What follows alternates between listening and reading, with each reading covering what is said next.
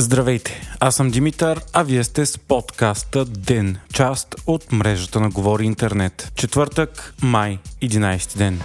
Новият кандидат за премьер на ГЕРБ, еврокомисарят Мария Габриел, обяви днес, че първата й работа като министър-председател би била да поиска оставката на главния прокурор Иван Гешев. За първ път ГЕРБ взимат толкова ясна позиция против Гешев, когато подкрепят негласно години наред. Още по-любопитно обаче лидерът на ДПС Мустафа Крадая заяви, че идеята е добра. Така поне на думи, Иван Гешев остава без партиите стожери, които реално го сложиха и държаха на поста. В момента пък Мария Габриел разговаря с партиите, търсейки подкрепа за кабинет с първия мандат на ГЕРБ. Тя заяви, че иска екипът ти да бъде обединен около трите А амбиция, авторитет и ангажимент. Габриела повтори и вече обявените още при разговорите с Продължаваме промяната Демократична България приоритети. Съдебна реформа, приемане на бюджета и законите за европейските програми за възстановяване, справяне с инфлацията, приема в Шенген и еврозоната. ДПС вече заявиха, че подкрепят Мария Габриел.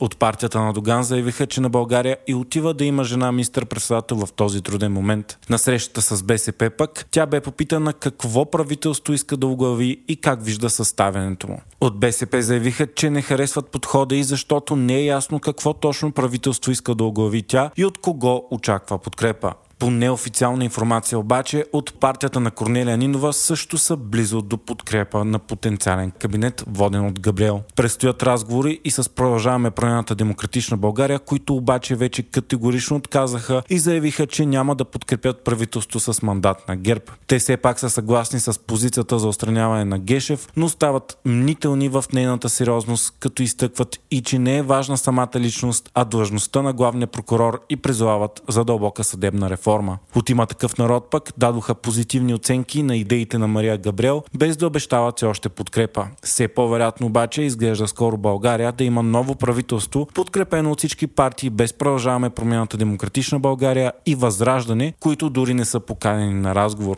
Президентът Румен Радев ще връчи първия мандат на 15 май, а ГЕРБ ще имат една седмица да го реализират. Депутатът на Продължаваме промяната Демократична България Радостин Василев е депозирал днес в парламента отказ от имунитета си. Главният прокурор Иван Гешев го поиска на 24 април заради разследване срещу Василев по обвинение за принуда. Става въпрос за случай от миналата година, когато имало доказателства, че Василев е опитал с заплахи да принуди свой колега депутат от тогавашната си парламентарна група има такъв народ да напусне парламента. От трибуната днес той заяви, че неговите колеги са го съветвали да не дава имунитет имунитета си, защото това действие на Иван Гешев било опит за шантаж и политически натиск спрямо депутат, но самият Василев решил да даде пример и да даде имунитета си.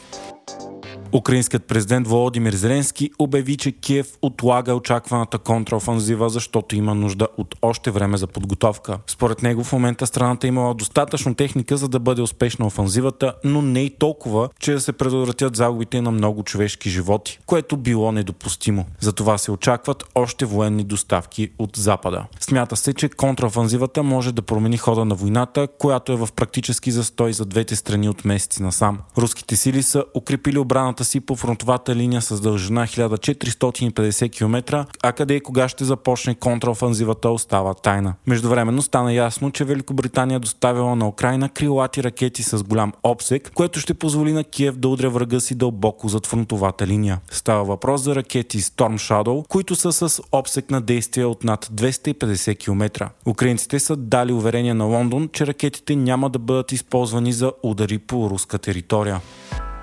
Google обяви, че интегрира изкуствен интелект от ново поколение в базовата си търсачка. Така компанията се опитва да върне по изгубени позиции спрямо Microsoft, които женат огромни успехи със своя чат GPT. Технологията на Google ще е същата, на основата на която е собственият и чат-бот BART, както и чат GPT. Тя ще използва изкуствен интелект, за да отговаря на въпроси, на които до момента не се е очаквало Google да отговаря. Като тези въпроси ще са по-сложни и комплексни. Така при търсене на първо място вече ще излиза произведен от изкуствен интелект отговор. Услугата ще е достъпна първо в САЩ за ограничен брой потребители, като в рамките на няколко месеца трябва да се разпространи глобално.